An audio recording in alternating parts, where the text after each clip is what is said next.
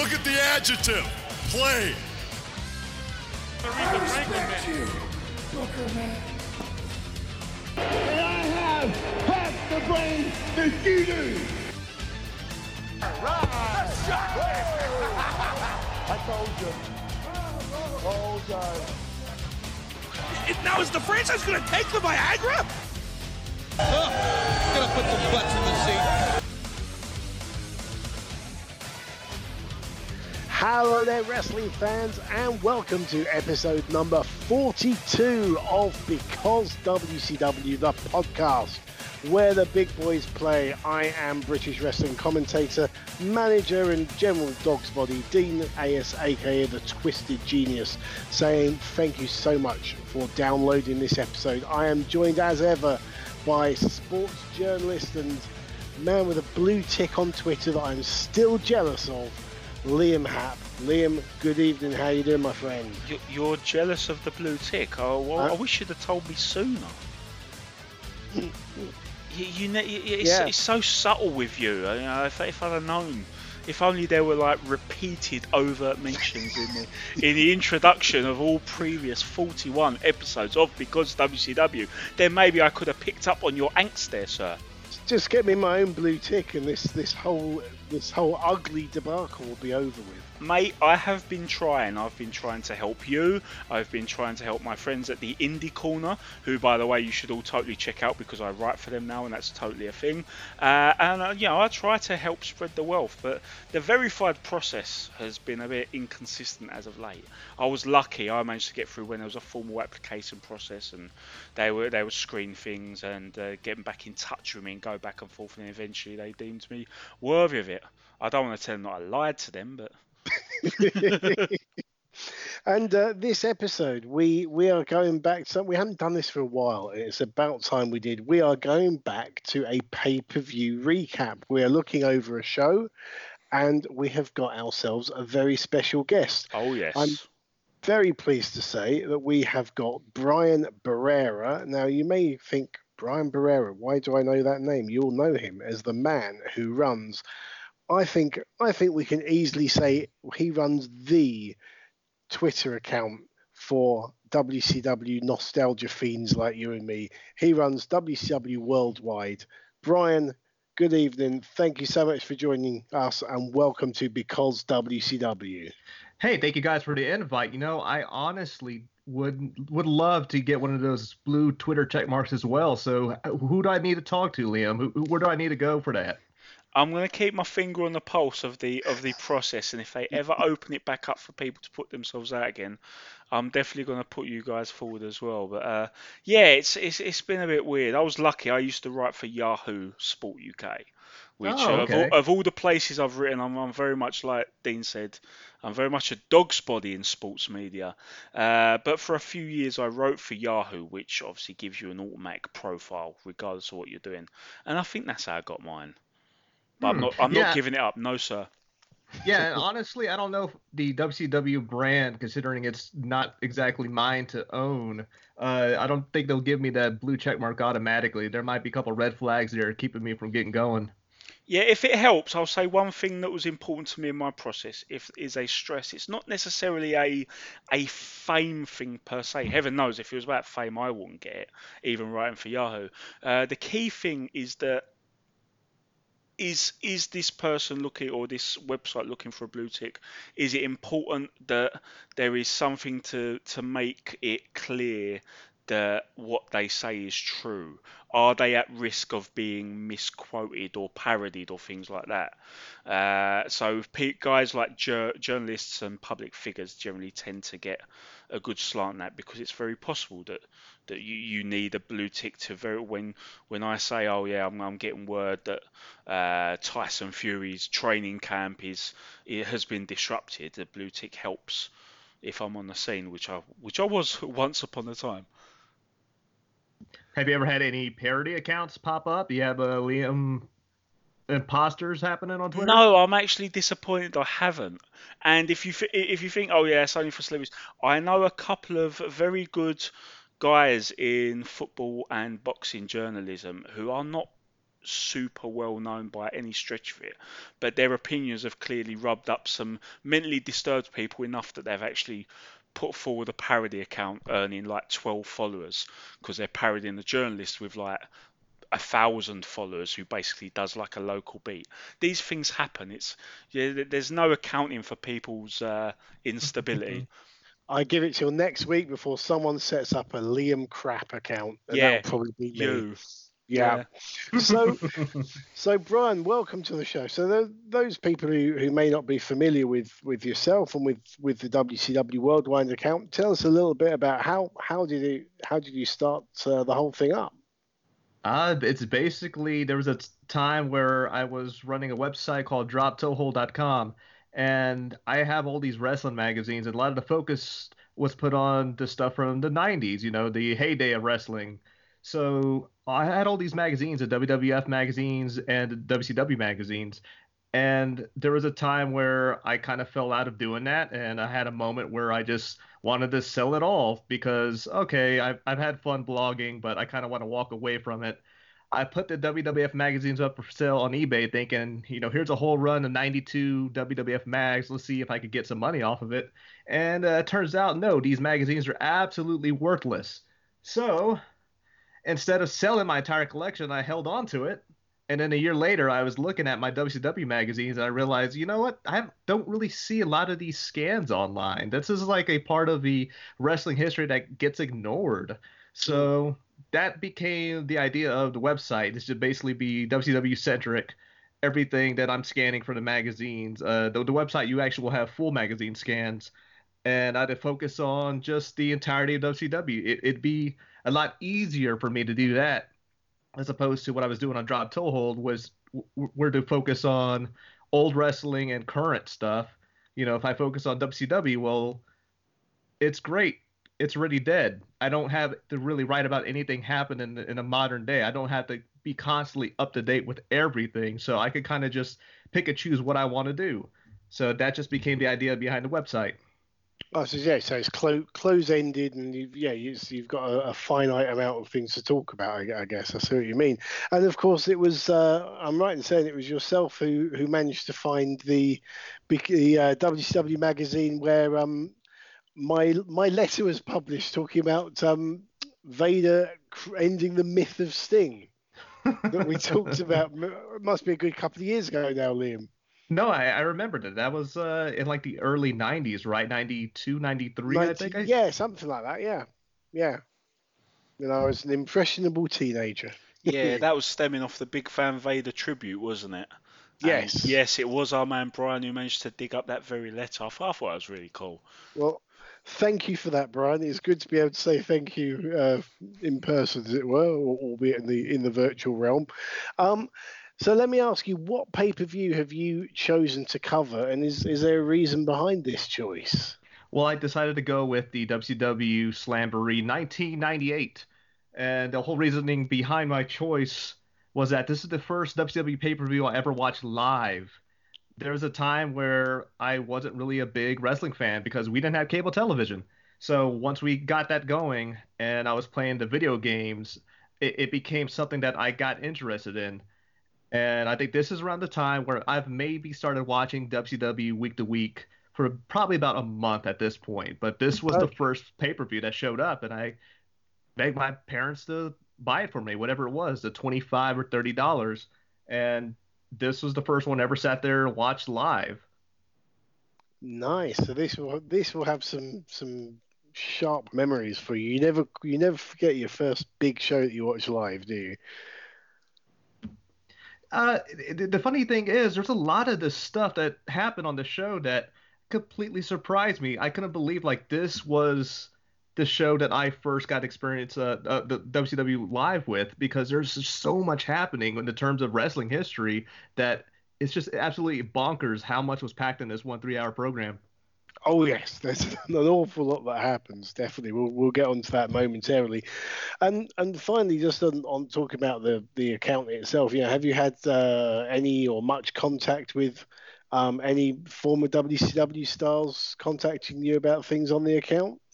every now and then I'll get just random people reaching out to me. I've had Disco Inferno uh, reach out recently, ask me about some promo pics if if I had any of him. Uh, Psicosis did the same thing recently. I guess they had some kind of convention going on. Mm. Uh, Scotty Riggs, Lodi. There's a lot of people that I do get in contact here and there. Cactus Jack, that was a big one because I, I think I posted a catalog of his uh, his side business back in the early 90s. There was a point where he left wrestling and he had a program or he had a little side hustle called Cactus Jackets where he sold leather jackets. I and never knew that. It's a legitimate thing and I found the catalog on eBay and I scanned it and out of nowhere he contacted me and said, "Yeah, this is, you know, this really was a real thing. You know, it's funny to see this on the internet again. Ha ha. You know, Cactus Jack, Mick Foley. So there, there's stuff like that that happens all the time. Oh, that's that's awesome. I, I had no idea. Cactus jackets. Love it. And I, it was his, I guess, his idea of after WCW, this would be his new hustle. This will be what he focused on. And uh, his wife was the model in a lot of the photos, so it's it's pretty funny. It's it's just a strange thing in wrestling that happened. Listen up, slapnuts. That's right. This is Jeff Jarrett, the chosen one, and you're listening to Because WCW. Now choke on that. Strap yourselves in, listeners. It is time for us to to start looking at this pay per view. And, as Brian said, there is oh there is so much to talk about. Um, so we are in Worcester, Massachusetts, and Tony Schiavone is welcoming us to uh, to the show.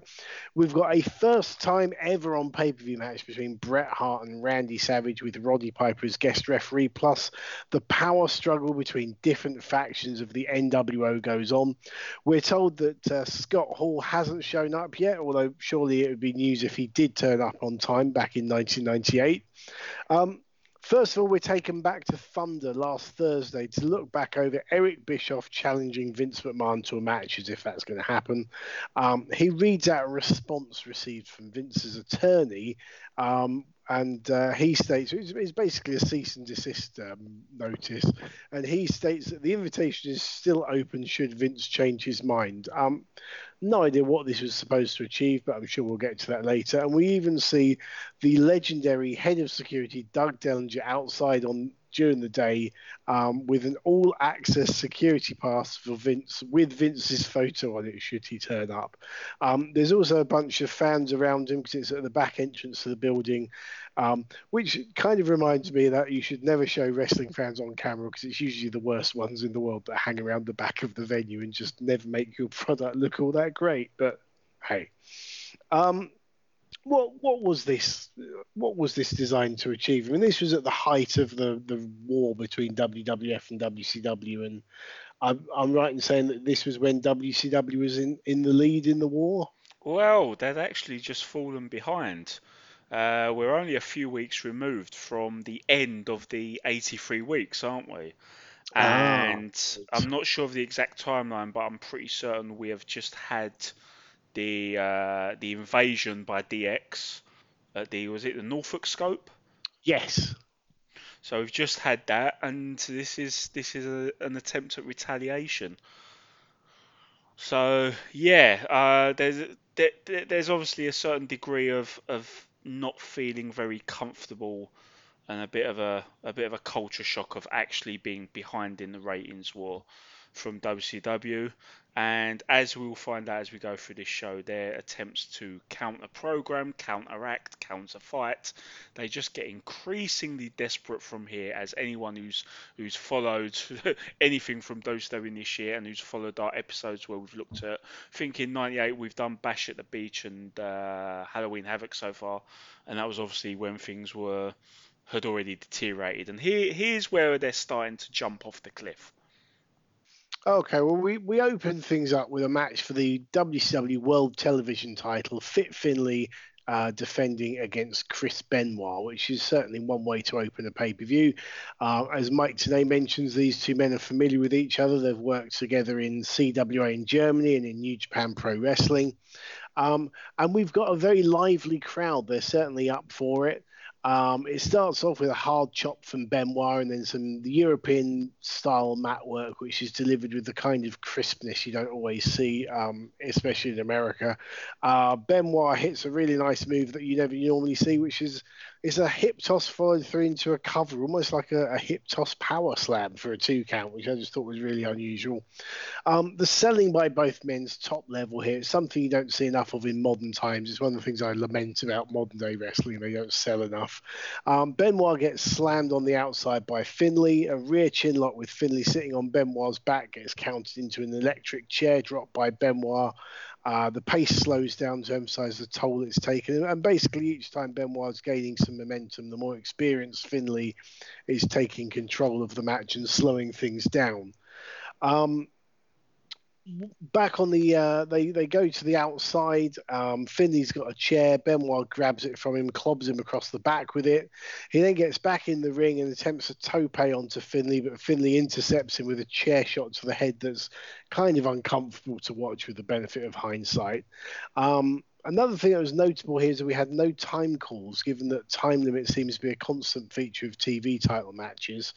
Um, Finlay counters the trio of German suplexes from Benoit by running into the ropes and catching Benoit's throat over the top strand. Benoit lands a suplex to set up the diving headbutt, but then Booker T walks down the aisle, which distracts Benoit. This allows Finlay to land a drop kick from behind to the back of his head. Um, he rolls him back into the ring dead weight, nails Benoit with a tombstone pile driver for the win in 14 minutes 52 seconds. So that was eight seconds before the time limit expired, but I it didn't seem to be any any time limit announced at all. But fantastic match to me. Exactly the kind of match that, that I like, but then being uh, someone who grew up on British style, European style wrestling, it's, it's something right up my street. Um, Brian, as someone who is buying your first pay live pay per view from WCW. What uh, what did you make of this first match? Oh yeah, this is the type of stuff I absolutely loved. Chris Benoit was one of my early favorites watching WCW. I think that's primarily because he was so cool to play as in WCW versus NWO World Tour for the Nintendo 64. Uh, just his clotheslines, the explosiveness of how he wrestled in the game, uh, to see how that translated into the real life Benoit and see that this actually was one and the same. He was just someone I immediately gravitated towards. And uh, you talk about the no time limits uh, checks in this match. Well, there was no disqualification either whenever Finlay hit him in the head with that steel chair. It's kind of strange how they just uh, allow that, but overall, this is extremely hard hitting match, and it was pretty neat to see how uh, the fans were for just something as simple as a chop to the chest. They were just eating this match up. Yeah, I mean, we almost every pay per view episode we have, one thing we always touch upon is the art of the opener. And with this, I, I wouldn't say there's anything particularly uh, strategic about putting this first, but it's a very simple situation of this is going to be a very good hard hitting match and it can't fail. So yeah, you can, especially what we know about WCW crowds throughout the years. Generally, as as, as long as you don't kill the market too much, you are you are guaranteed a, a good crowd in the majority of the the, the states they run. Uh, these two guys are always going to be a good fit to just go out there and get us started with a bang. So that's good to see. Um, it also makes you remember just just how just, just how deep, how good that, that undercard scene was. You know, you got Booker T getting involved, Benoit, Finlay. These three guys will continue mixing up over the title going into, at the very least, the Great American Bash. Uh, but it's also worth remembering that even, if I remember correctly, even at this point in time, in early summer '98, some people were starting to get a little bit antsy that maybe they wouldn't get any further than that. Uh, we were, we were starting to get to that point where the main eventers were being you know rotated and repeated and kept mm. in that same bracket. Uh, similar thing was happening with the mid carders, and we were reaching that stage now where the fans would have really liked to have seen Chris Benoit wrestle Ric Flair, Booker T wrestle Sting. Just a little bit of a fraternization between those those two levels would have been yeah. amazing. And the closest we ever got to that really was well, well, I'll discuss that later because we've got DDP and Raven in a feud uh, later on the card, but that was mostly because DDP was a late comer to the to the Millionaires Club more than anything else. So Yes. so we had that segregation of sorts with the with the brackets on the card. But yeah, for what it was, it was really good, and and, and this led to the best of seven series, which goes that you know mo- most diehard WCW fans will will recall that even to this day. That's one of the things in WCW folklore is the best of seven series, and I believe it starts either the next night on Nitro or the week after. I mean, generally speaking, with the, the opening match, you would you would get either someone with a, a strong gimmick that the crowd would react to, or the high flyers who'd be hitting the big moves to pop the crowd. This isn't your typical opener. This is normally a match that'd be somewhere in the middle. But I mean, it's it, it is a, a perfect opener in that it's it's hard hitting and, and grabs your attention. Yeah, I, ideally you don't you don't want to waste a, a feud match or a match with a big degree of emotional investment on the opener because you know if you've been putting in the work, building it up on television, if you've got serious star power in the match, you know that even halfway through three quarters main event of the card, that's going to get a pop from the crowd as long as you don't blow that buzz of the audience. So yeah, as, as we've said in the past, the, the the key is really to get you could say a cold match sometimes where there's not a lot of storyline. There is a little bit of storyline here. There's a bit of title contention, but it's obviously not the biggest storyline on it. You know, with all the soap opera stuff with DDP, Raven, you've got Goldberg rising. There's much stronger storylines. This is more about the wrestling, and that's the other part of it is that the wrestling delivers. And whatever style you you want an energetic sort of match to go on first to tap into just how pumped that crowd is. So yeah, as you said, that's why it fit nicely. I think it sets the pace for the rest of the night, and it's funny because to me, this is the match of the night. Like nothing else on this card touches it, as far as I'm Mm. concerned. And the the distraction finish that was actually something that I uh, I I don't remember, but the idea of a distraction finish where Benoit turns around and doesn't just get a, a immediate schoolboy pinup like a modern day WWE match. I, I'm glad they didn't do that. Benoit leaves the ring, and Finlay comes at him through the ropes with this back drop kick to the back of Benoit's head. It was just so brutal looking. So um, that I, I enjoyed that, and like I said, this to me was the standard. I don't think anything else touches it. I, I think there's another match on this card that kind of gets close to it, that kind of sniffs around match of the night, but I, I don't think it beats it. I think this is it for you.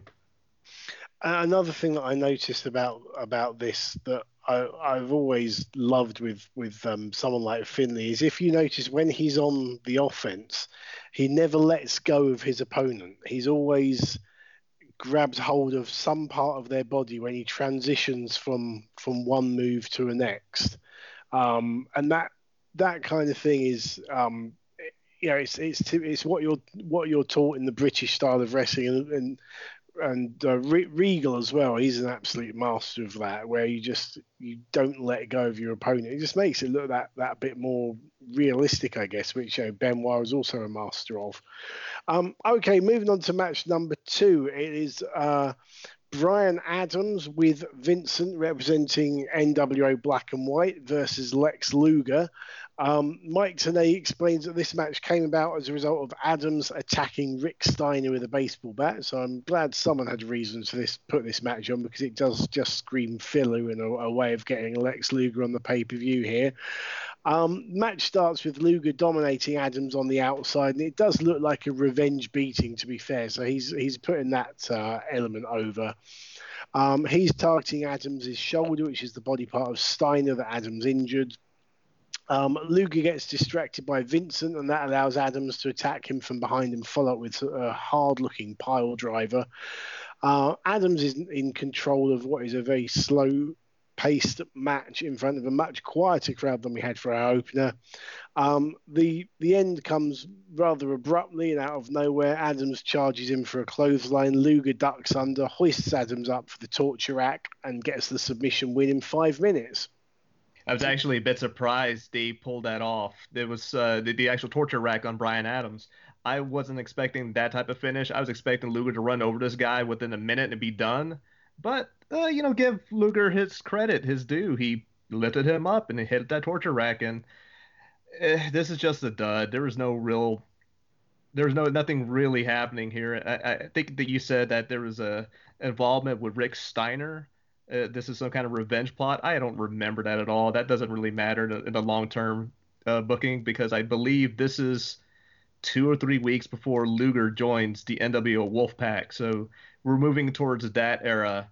And yes. I, I don't remember what where Rick Steiner fit in and all this stuff. I don't remember them really being friends or being buddies. And I think there's even a point where Schiavone points out, you know, Lex Luger, you know, through and through, he's our WCW man, or whatever he says, you know, through and through, he's WCW blood. And, you know, two weeks later, he's red and black attack. Yeah. I mean, I'm, I'm glad someone brought up the Wolf Pack because that was always going to be subject to a run at some point, and there's no better time than now because my only thoughts on that second match is echoing the sentiments of Brian there. I wish it lasted a minute too because it was utter dross. But that's what you that's what you get from Brian Adams as a singles in in WCW. He he actually got a few singles matches on pay per view in 1998, and fuck knows why. I really, I really can't answer why. They, there was one with Mongo McMichael. Seriously, at some point we're going to cover a pay per view that has Mongo McMichael versus Brian Adams. This is this is not a drill. Um, but but as far as the Wolfpack goes, yeah. As as far as some of the credibility that those though you had that they don't realise they had, because as we tend to know with hindsight now, Eric Bischoff really thought the not just his main eventers, but the, the, the NWO brand name. Now that was the money and nothing else in WCW had any sort of of potential or marketability. And so we get this civil war which, when I think about it, yeah, I, would have gone with splitting up the NWO and having them feud with each other as a way of keeping them out of the main event scene so that guys like Goldberg can come through. But instead, they're actually hogging it all over, and we get the inclusion of people like Lex Luger, and then the, the one that comes after is Luger actually talking Sting into joining. And they actually, I remember they actually ran an angle where Sting faked joining NWO Hollywood like if anything you've seen from the last two years of WCW television would make you believe that he would even pretend to fucking join the New World Order. Uh, and apparently it's okay to join the Wolfpack because even though they're they're NWO, they're they're good guys. The, the whole thing was just a mess, and it took people out of it because you, you it, there's not enough emphasis put on the fact that you know Sting made people believe uh, the character standing against the NWO was so mm. good. Diamond Dallas Page, a mid card, a nice enough guy, mid card, not really worth much, but by getting a few wins and then being recruited to join and then turning against the NWO, he was made for life because it was such a it was such a premium thing to have someone actually choose against the New World Order mm. and come out on top of it. Uh, yeah. and they, they they neglected that by making it all about red versus yellow. And then and then we had all the um, the silliness that Hogan decided that he wanted to wear the red shirts because they were selling better. So they brought them all back together as a as a heel wolf pack. So yeah, it just it was just such a mess. You see, you say that about different people, you know, joining the NWO or not believing that they'd joined the NWO, but you think about it, you had Eric Bischoff, who got powerbombed through a stage by Hall and Nash, he joined the NWO. Randy Savage, who was the man that Hogan turned on to, to form the organization in the first place, he joined the NWO. The Giant joined, left, and joined again. So it, it really became open season. It, it, and as we'll we'll see later on as this show progresses, that any kind of logical progression of storylines was out the window at this point. Correct to an extent, but when they're dragging Sting into it, it's basically the death knell, because Sting was that bastion. He he was the, you know that that Crow character was unspeakably good Mm. And there's, you know, him versus Hollywood Hogan at 97 drew a ridiculous number for a reason.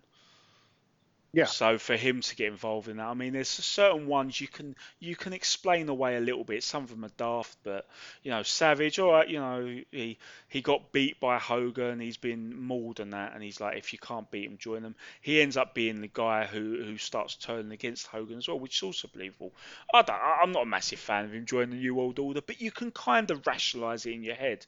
Uh, Bischoff, yeah, you know, they want to they want to turn them into the, the the whole idea of the New World Order being heels were they went from being the cool invaders, they had to actually take over and become the system, and that's why when people say, oh yeah, too many duds join the NWO. It actually makes sense that once they started winning the war against WCW, that they actually did recruit in numbers. And you want all these, you know, you think of the bad guys on TV shows, they have all these henchmen and foot soldiers.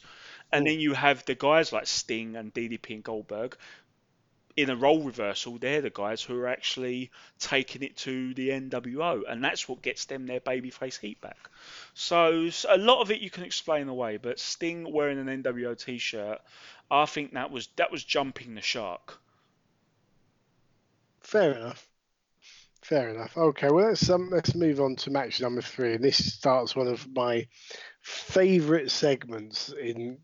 I, I, do you know what I think? Genuinely, I can say this is this starts one of my favourite segments in in WCW history because it's something that sticks in my mind to this day, crystal clear. So it's um first of all we have our cruiserweight battle royal, and before um the the rules of this are that the winner will face Chris Jericho immediately afterwards for the WCW Cruiserweight title. Um, which Jericho is not happy about. He brands it a conspiracy by WCW officials. But before David Penzer, who is a former guest on this uh, very podcast, can introduce anyone, Jericho himself comes out to the ramp with a microphone and does his own introductions, making his own comments and giving some people ratings of how he rates their chances of winning. Um, so coming out in order, we have Super Calo, uh, Chavo Guerrero, Ciclope, Damien, El Dandy, who is the winner of the Lou Ferrigno lookalike contest, according to Jericho. Um, El Grillo, who uh, at this point in time I have no idea who who he is. I'm not familiar with him at all. Uh, Juventud Guerrera, who is the ugliest man in our sport today, apparently. Uh, Marty Jannetty, Kidman, Evan Karagias, Lenny Lane, Psicosis, Silver King. If he wins 12 more matches, he'll be upgraded to Golden King. Uh, Johnny Swinger, I've never heard of this guy. Zero out of 10 chance of winning. and Villano 4, representing Villanos 1 through 62. Um, so Schiavone tells us you can be eliminated by pinfall or by being thrown out of the ring, top rope or otherwise, as long as your feet touch the floor. Um, being full of luchadors, they keep doing aerial moves that makes me feel really uneasy in a battle royal. There's a reason you don't often see those sort of moves because feet and body parts flying around in a crowded ring can easily lead to injury. But as far as I'm aware, everyone came out of this scot free. Um, El, uh, El Grillo, we're told, uh, means the cricket in um, Spanish. He is uh, eliminated. I always got suspicious when there's a mystery masked man we've never seen before, but it turns out there's nothing to be suspicious about El Grillo, it would seem. Uh, the crowd are largely quiet for this, apart from the odd high spot. And then the final four are Kidman, Juvi, Ciclope, and Psicosis. Psicosis pretty much eliminates himself by taking a bump over the top rope. Kidman then goes. It's down to Juvi and Ciclope. The crowd are behind Juvi. He's clearly their favourite. Um, they stare down and then they shake hands. Um, and Juvi curiously eliminates himself. Ciclope then unmasks and reveals himself to really be Dean Malenko, and the crowd go absolutely wild. El Grillo, it turns out, was the real Ciclope in a different costume. So at this point, we have got a molten hot crowd. The this angle um, had been running for a good few months beforehand. Then Malenko disappeared. Is that right, Brian? Yeah, I think happened earlier that year because whenever I started watching week to week, I knew that Dean Malenko was something that uh, Dean Malenko versus Jericho was something that was going on, but I think he was already out of the company at that point. He had taken his ball, he's gone home. Uh, memory is telling me that's uh, the, the, the Super Brawl, maybe? Whenever he lost? Uncensored. Uncensored Yes. 98. So, so whenever that happens, he's gone. You don't hear about Malenko anymore. Now it's the Chris Jericho show. So, to watch this live, it didn't have the same effect. I guess it would have had if I had been like watching for a full year. But to me, it still was an exciting moment because that's Dean Malenko for from WCW Nitro for the PlayStation. I know that guy. Yeah. So that was my fir- my first reveal of him. So I, I was excited. and because this was this was at the time, Liam, wasn't it, where where Jericho was was picking off all the other cruiserweights and he was taking souvenirs of people because he he was he came out and he was wearing um he was wearing something that belonged to Prince Iaukea, for example, when Yep. he made those introductions. Juvi's mask. He took, and that's why Juvi was a very happy co-conspirator in this. Juvi was happy to get some revenge, and I believe, if memory serves me correctly, Dean would return the favour a few months later when Jericho managed to get the uh, the cruiserweight title back. Sorry if I've spoiled what's happening in a minute for anyone. When he gets the title back, he faces off with an unmasked Juvi and Malenko is the special referee and get, gets a bit more revenge, and that pretty much wraps the whole thing up.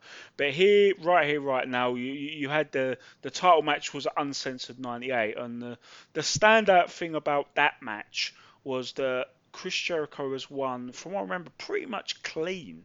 He'd be he'd been the heel antagonising Dean and calling his father Boris Malenko, and he did that. Obviously, he did the a 1004 holds thing, like to, to mock the man of a thousand holds, um, and all that antagonism before the match, and then Malenko's lost the match, and Gene Okerlund's done one of his famous in-ring interviews.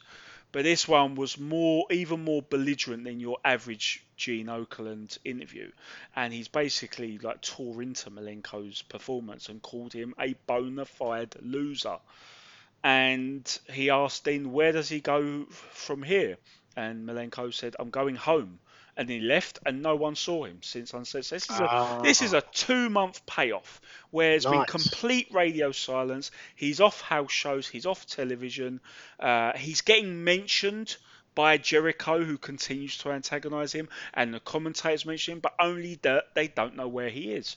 So you don't you, you get the impression that he's he's not leaving the company, but you just don't know where he's happening. And then obviously they've gone into this battle royal thing, and they're trying to play a bit of Chekhov's gun.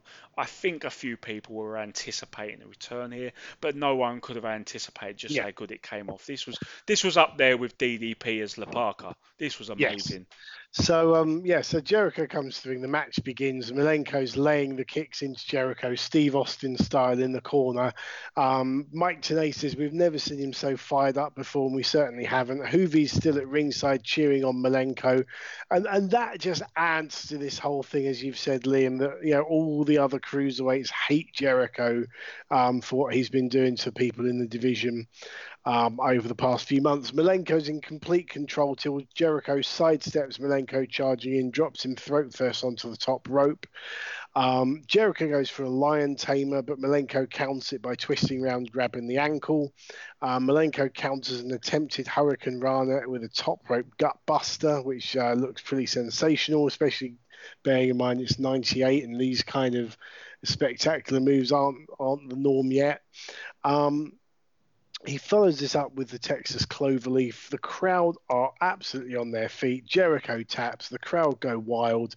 As I said, the conclusion to one of my favorite angles in WCW history.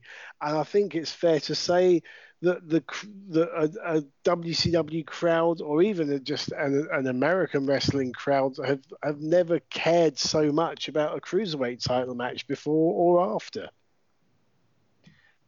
Yeah, I, I agree, and I, I think Dean Malenko is just one of those people where I want to say that maybe he's just completely overlooked by a lot of people because he's so good around this time, and some of the stuff he's putting out there, uh, like you said, that super, what would you call that? The, the Gutbuster move he did. Yeah. That that's incredible. That is so cool. Even to 2019, you don't see that from anyone.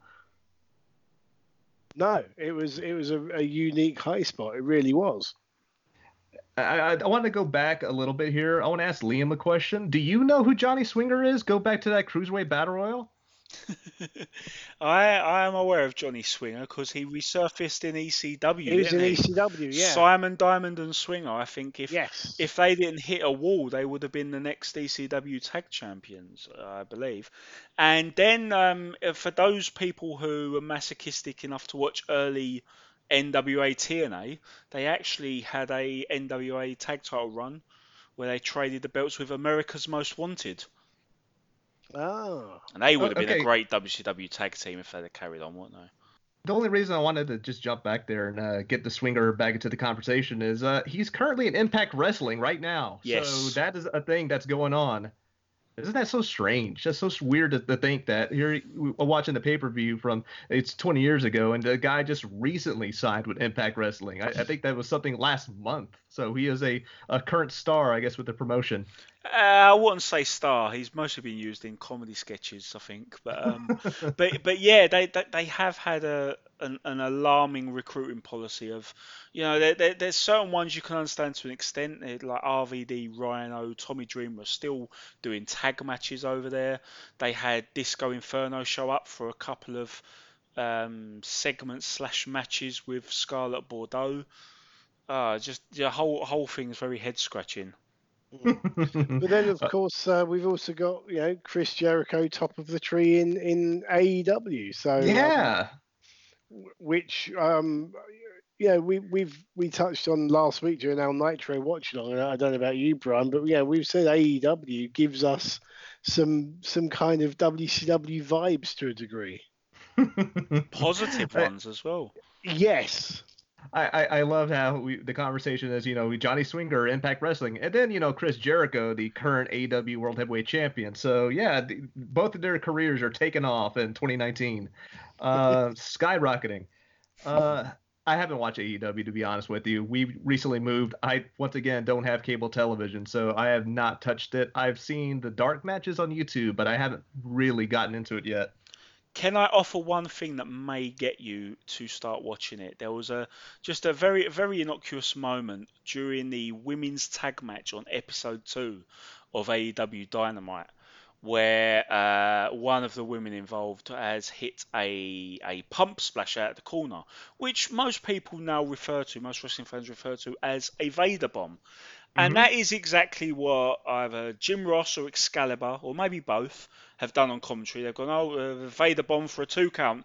And Tony Schiavone, completely taken aback, has turned around and gone, is that what we're calling it now? Is that a Vader bomb? And they went, yeah.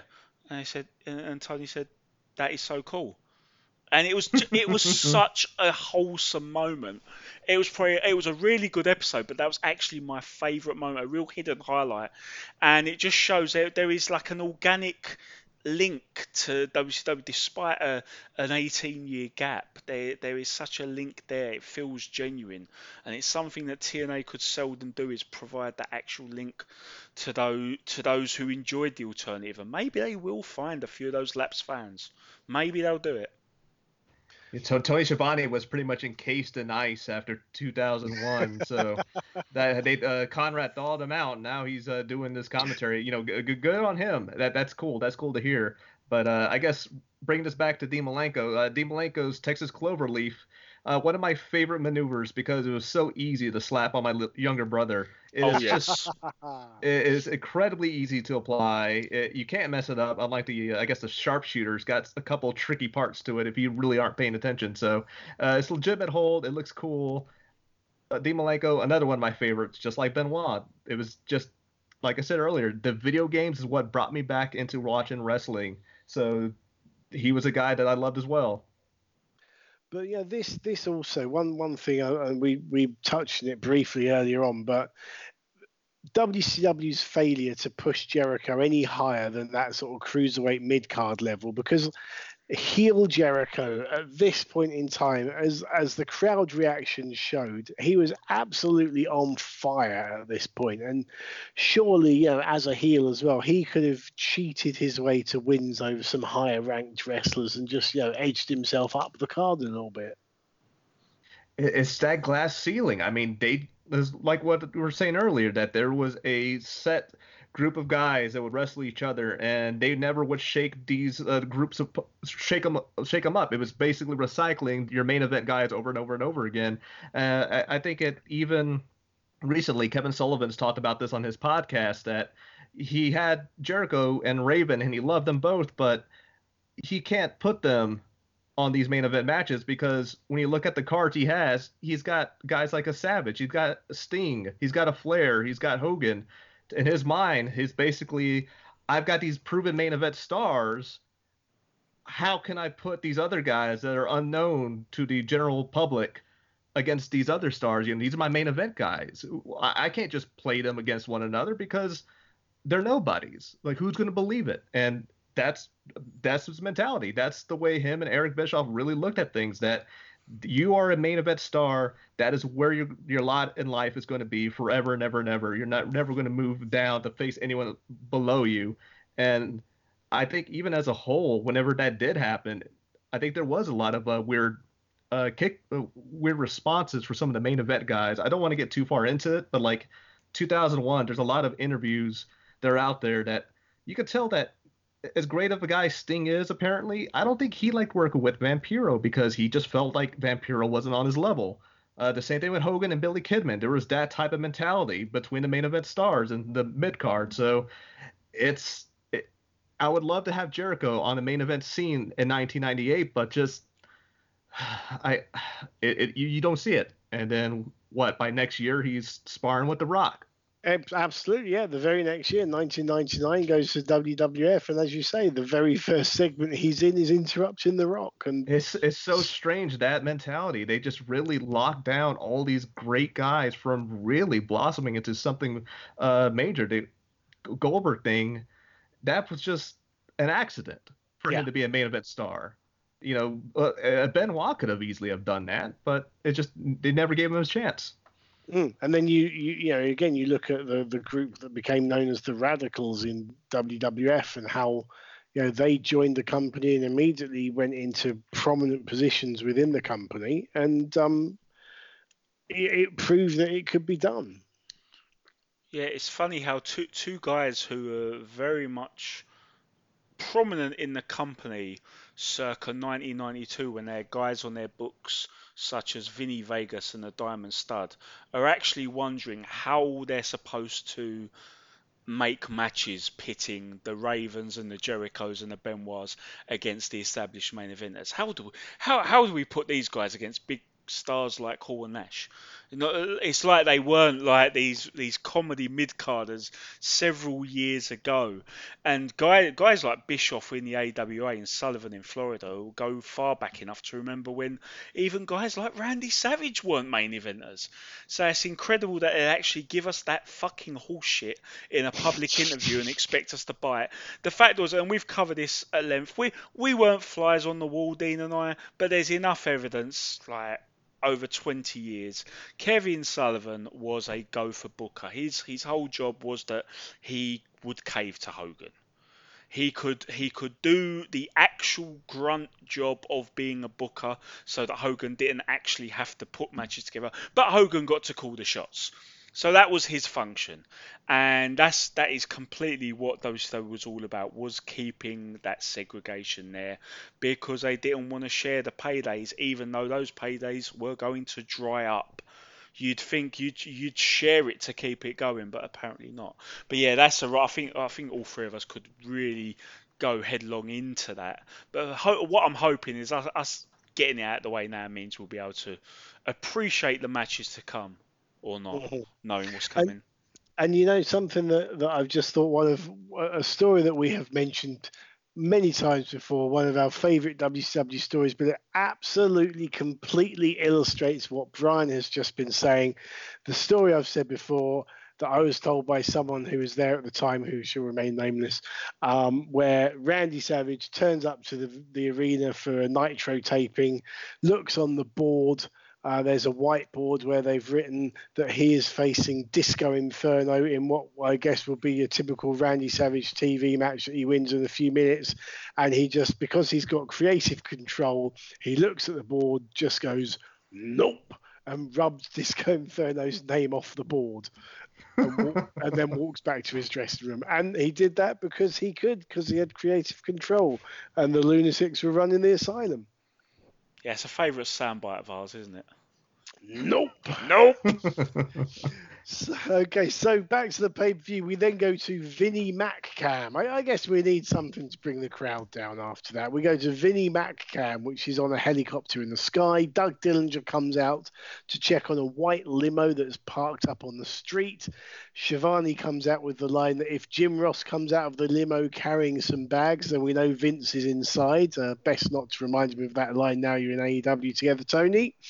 Um, and Schiavone says, We're not going to waste any more time with this. My thoughts exactly because the cage has been lowered for the Bowery death match between Raven and Diamond Dallas Page. So the cage has got a roof on it. It can't be escaped from. The only way to win is to leave your opponent unable to answer a 10 count.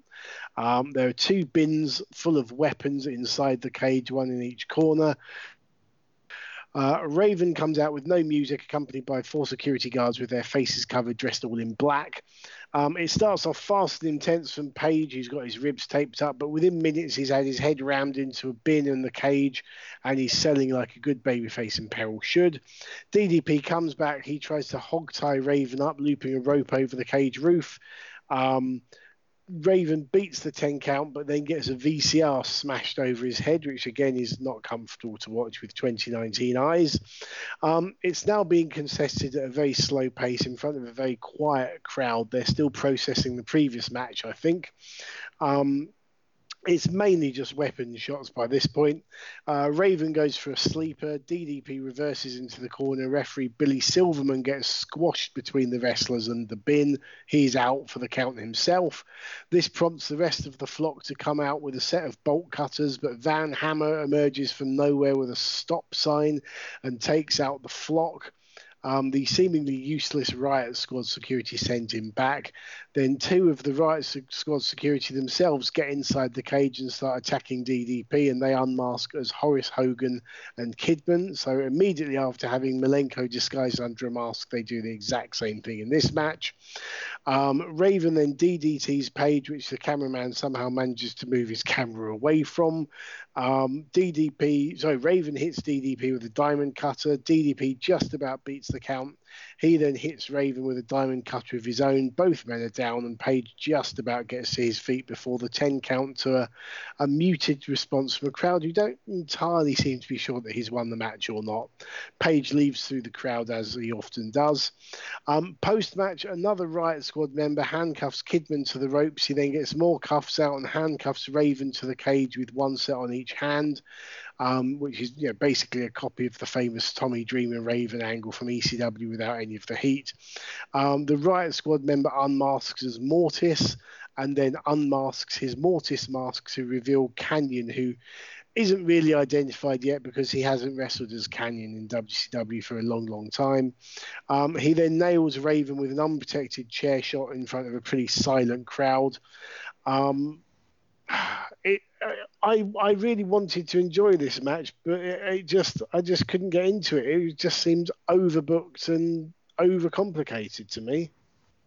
Yeah, I, would agree with you. There were some fun little moments in there. There's some actual scary moments in there. That whole bull rope thing that came into play where he starts to hang Raven and then he jumps on the other side, hooks it over the cage and starts actually hanging him and they're going back and forth.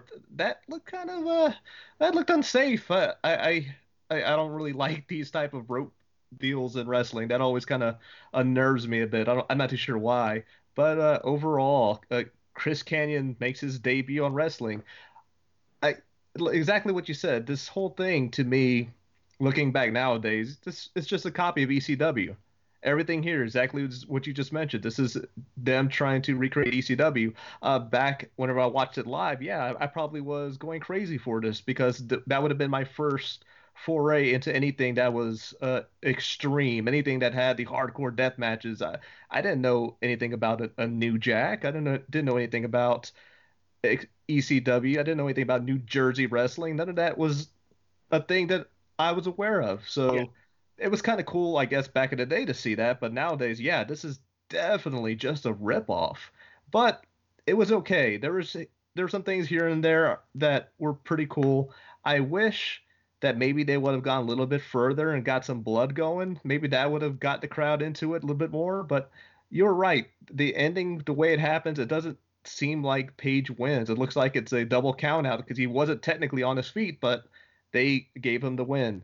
I, I, I was kind of just wanting a little bit more there, but it was okay.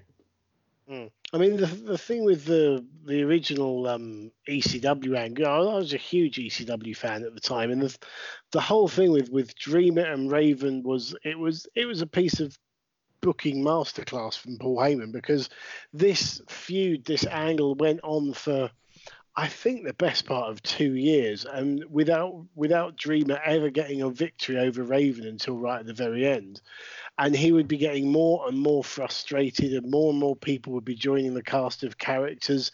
And the one thing that it had been given that this hadn't been given and and things you know as as wrestling got more and more competitive between the two companies the element of just giving something time disappeared and everything got rushed and everything got hot shotted and this was this was like a, a yeah an ECW tribute act with with a, a fraction of the heat yeah, as you said, Dean, the Raven Tommy Dreamer feud with all those supporting characters, that was the key to it. Because Raven and Tommy Dreamer, from what I remember, didn't wrestle three times in three months on major events. They wouldn't keep consecutively having these blow off matches or alleged blow off matches. Um, you would have guys like the uh, the Bruise Brothers get involved and uh, Primetime Brian Lee, and that would actually be a, a, a big fight for Dreamer, and that would be uh, a good three or four months of the Raven feud. But it'd still be considered part of the Raven feud per se. I remember there was a really good match between things Raven and Stevie Richards against the Pitbulls for the for the tag titles. They had all sorts of overbooking, but it was all done where it meant something. Uh, and it, and it paid off things, and a, as a result, these sort of things kept the feud bubbling over. This was just a, a massive mess, and I, I want to make it clear: I like Raven, I like DDP, I liked most of their feud. I love Triple Jeopardy at Uncensored '98. That was a great three-way match with Benoit. Um, but yeah, this match was a total mess. You could imagine any road agent or producer worth their salt just taking a big red marker to three quarters of whatever's regurgitated up on this booking sheet. Uh, you, the fact you've got like a VCR to the head being used as a weapon can't keep someone down. Diamond Cutter can apparently. Uh, as Brian said, lynching in the match. We've got all these unmaskings, uh, as you mentioned, Dean, that, that really take the effect away from what we just had in the previous match. Just, just so much happening, and you're not supposed to, or you're not able to, to really take any of it in. As you said, who, who is Kanyon at this point? You know, uh, most of the stuff with the flock members, if I remember correctly, uh, especially with Horace, was was uh, is is he, isn't he? You know. Guys like Horace and Riggs were, were kicked out of the group, then brought back in every week to the point where maybe it was part of the running joke, but it makes it hard to follow. And this was the, the resulting mess, and it, it wasn't good. I remember watching it uh, thanks to a friend back in the day and saying to myself, because I, I, was like you guys, I, I, was into the whole attitude era and more weapons. This, I remember watching this, I'm thinking to myself, is it is it just me or is this a bit naff? Like, is it really trying to do something and failing at it? And you know that sort of thing still went down with the majority of people. But then I, I read a few few years later, I got into um, a few online writers once I had more access to the internet, and one of them was uh, Scott Keith, uh, who I always liked for being really opinionated on on a lot of things. Yeah, I remember writing, reading his write up of the the Bowery Death Cage match, and he just let have both barrels. And I thought to myself, it was just so nice to see that it wasn't just me. So yeah, it's such a shame because the majority of their feud was really cool, but this is just such a mess. It's a it's a forty pound solution to a ten pound problem. the PW Torch a couple months ago, prior to this, would mention something in passing how people are getting in Chris Benoit's ear that Diamond Dallas Page and Raven are only using him to get great matches between them. You know, between them, I guess it was that triangle match from a couple months ago. So maybe there's something to it. Once you take Benoit out of this uh, this formula, and you have Raven versus Diamond Dallas Page, even though this is supposed to be a pretty heavy duty death match between the two, it just doesn't really hit. It was better at Spring Stampede, which would be the match where Raven took the US title from Page, and he lost it to Goldberg the next night on Nitro. But that match was was better. It weren't as good as Triple Jeopardy, but that was good. And this was supposed to be, you know, the title's out of the way. This is the end of the feud, but they've just put too many bells and whistles on it back to the pay per view, we go back to Vinnie McCann. We have a security guard checking fans coming in while holding a sheet with badly photocopied pictures of DX, X Pac, Austin, and McMahon, um, as well as security cameras covering door entrances. Um, we go back to our internet location for another wooden promo by Saturn, who sounds like he's off his face probably because he's off his face at the time. Um, match number six Ultimo Dragon v Eddie Guerrero with Chavo Guerrero Jr. Um, if Dragon wins, then Chavo will get his freedom um, because at the, this moment in time he is accompanying Eddie against his will. Would that be fair to say? Yeah, I, I yeah. At, the, at this point, that was the the ongoing storyline where Chavo was his slave, I, I, I guess. Like, I, I, can't remember what exactly what, the terms that happened right before this, but at this point, yes, he is just pretty much a tag along, and Eddie Guerrero has been constantly abusing his younger nephew and forcing him to pretty much be his manservant. Here, I'm sitting at a table, feed me, Chavo. Uh, make sure to do uh, I, I honestly I, I can't remember where it starts, but this is that same era. Yeah, it's it started with Chavo being a like a clean cut rookie cruiserweight. Uh, and obviously they've got a few of those on their books. And I suppose to, to try and help his relative out, Eddie's managed to sort out where they do this angle together. Eddie turned heel with 97. He had that great run as cruiser champion, that amazing match with Ray at Halloween Havoc 97. And post cruiserweight title, he is doing this thing where he doesn't like that his nephew is this happy go lucky, smiling guy. So he's trying to corrupt him and he yeah he won that match. Was it un, maybe uncensored? I'm not sure exactly where it was. Maybe Spring Stampede that uh, that gave him the right to make Chavo his protege, whether he liked it or not. Uh, and I think that involved Ultimo Dragon as well, if I remember correctly. Oh, uh, okay. Uh, I'll have to I'll have to look up the exact details, but it is a bit of a triangle between the three, and Ultimo Dragon's trying to to win his freedom so yeah. to speak. But uh, being being forced into this servitude is is slowly turning Chavo cuckoo. Uh, and we got to cover the glorious climax of that at Bash of the Beach '98 in one of our first episodes. Is that the one where he shaves his own head? Yeah. So by that Yes. point, he's gone proper cuckoo loca. But this is as it's starting to develop, and it's I always enjoyed this storyline once it got going. See, this this is the kind of angle that you just wouldn't be able to do in 2019. Yeah, we're we're talking about some sort of enforced slavery and, and mental health issues. It would just never it would never play out these days. But um, Eddie is, I have to say as well, Eddie Guerrero is looking at his absolute sleazy best uh, here with the long, greasy mullet and just the permanent sneer on his face. Um, as good a babyface as he was, he was also absolutely magnificent as a heel. Um, we start the match off with some exchanges of mat work, but the crowd don't seem to be paying too much attention, which is really sad to see. Um, if you look at the ringsiders facing the hard cam, they're talking with each other.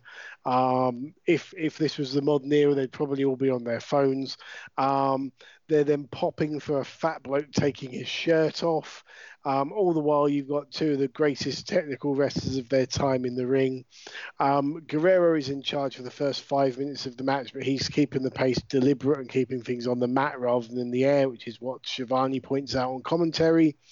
Um, the tables turn when Eddie gets crotched on the top rope. Dragon hits the Asai moonsault, but he doesn't have a good landing himself. He follows this up with a great looking spinning torture rack and a picture perfect moonsault for a two count. Guerrero then counters another top rope move with a tornado DDT, which Schiavone points out is the signature move of Chavo. Guerrero then misses a frog splash. Dragon gets a two with a Magistral cradle, and the, the pace is picking up as we move towards the finish. Um, Dragon puts Eddie in a, a dragon sleeper, which uh, Eddie then reverses but puts his feet on the ropes for added leverage. Chavo jumps up on the apron, knocks Eddie's feet off the ropes. They argue. Dragon attempts to hit Eddie with a spinning kick, but Eddie moves and Dragon hits Chavo instead. Eddie then hits a brainbuster followed by a frog splash for the win in 11 minutes. And Chavo, as you said, Liam, to emphasize the uh, the effect this is having on his sanity, Chavo then starts attacking Dragon after the match. Um, Eddie drops to his knees, dares Chavo to hit him. Um, and, and this post match angle, the crowd seemed to react to more than anything they did during the match. But to me, great match, just spoilt by a crowd that weren't really into it. Yeah, yeah. I think your recap, you had a lot, more excitement for this match than I really did because it just didn't really go anywhere for me. It, it, it's kind of terrible because you, these are two legends, two absolute wrestling legends, but I don't think this is something that would be put on a best of list between either guy. And like you said earlier in the match, the large, obese man in the front row who takes off his shirt gets the crowd's attention and they start cheering for him. Meanwhile, you've got Eddie Guerrero and the Ultimo Dragon wrestling in the ring. That it's insane to look and see how this happened, but this is 1998 WCW. It's it's a terrible thing to see, but that's what I don't know. That's just the way it was back then. I didn't really care too much for it. It just didn't really get into that next level that this probably could have gone into. It's also worth noting, really, that uh, they haven't been done any favours by the structure of the card. They've been put in what most people refer to now as the death slot. They have followed that um, that shitload of fuck in the cage, quite frankly. Uh, and when when you do that sort of a, a, a, of a mind screw on the fans and, and just load so much on them, it, it does take them out of it a little bit because it, as bad as it was, it does take a lot of that energy out of a crowd. And as we've discussed many times covering other pay per views, the idea of the of the booker is is you've got to manage that that energy level of the crowd. You you want to try and manipulate. You want to get the the highs, but then bring it down for a controlled low, so you can mm. bring it back up again. And they just punctured it with that with that cage match, and as a result, the crowd aren't here. The crowd, the crowd need a piss. They need some snacks. They need a pretzel. They need to take their shirt off in the front row. they need to do, they need to do anything else but watch more wrestling. They need a breather, and it's a shame they were wheeled out for this spot. Could it, could it also be? Could it also be? Uh, excuse me, I don't want to run over you there, but uh, could it also be that Ultimo Dragon as a babyface that's is a seemingly weird idea to think about, considering that he was always the evil foreigner in WCW with Sonny Onoo. Was he ever really seen as a good guy in any other match, any other big match? Well, we have looked back at several pay per views on this podcast, and obviously between the three of us, we've watched most WCW events, and I think we can all agree that mo- most of his activity in WCW was very nondescript. We know he's an amazing performer who can go, but I think the one that sticks out for me, Dean, is when we had Finn on for Bash at the Beach '97, and he and Chris Jericho just kind of did a match Mm. And here he Yeah. is with Eddie Guerrero just doing a match. A match, and it's yeah. proof positive that having elite wrestlers in the ring doesn't guarantee you a great match. It, it needs extra ingredients to the recipe because two world class wrestlers can go in that ring and just do a choreograph that doesn't inspire. And Ultimo Dragons unfortunately seem to make that his calling card in WCW. Do you know one thing I was thinking about, and I don't, know if this would work, but had they swapped this match with with our opener of Benoit and Finlay, would things have been any different? Would the crowd have cared more about Eddie Guerrero's match? Would the crowd have shat on the Benoit and Finlay match?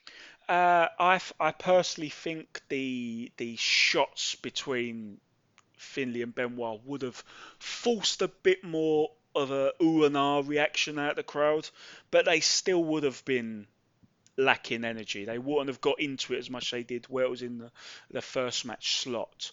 But yeah, so it's something like a colour by numbers performance by a dragon would surely be enhanced if it was in that first match because the fans would have been pumped. They would have been lapping as long as it wasn't terrible. You lap it up with a spoon, really, in that Yeah. first match. Just want you just want the performance to give you something enjoyable, and you will make it seem even better than that because you are buzzing that the show has begun.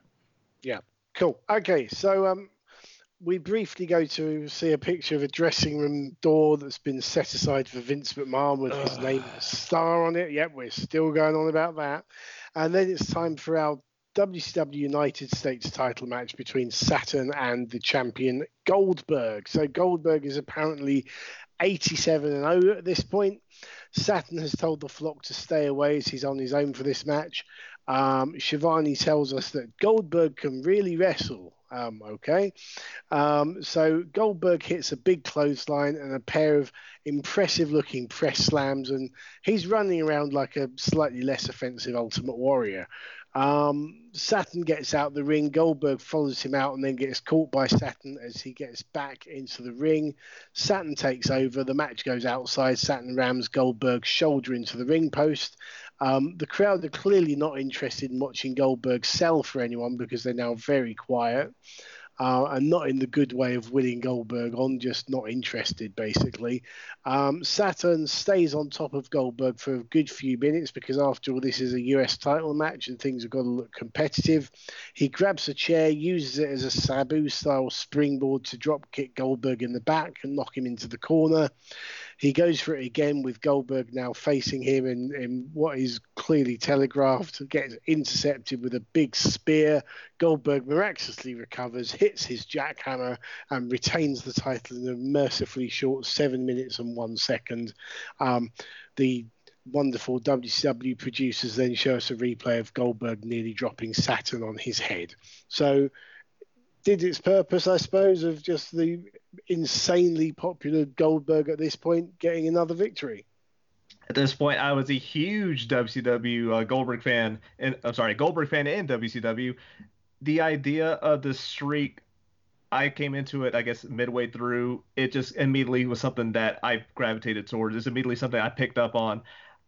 Being, uh, I guess, a newish wrestler wrestling fan, I had never really seen this undefeated uh, a, streak. I, I, I guess I didn't really have an understanding of what exactly this is going to lead towards. I know it's going to be something big, but what exactly was going to be the thing that kills off Goldberg? Is it going to be Perry Saturn? No, it's not going to be him.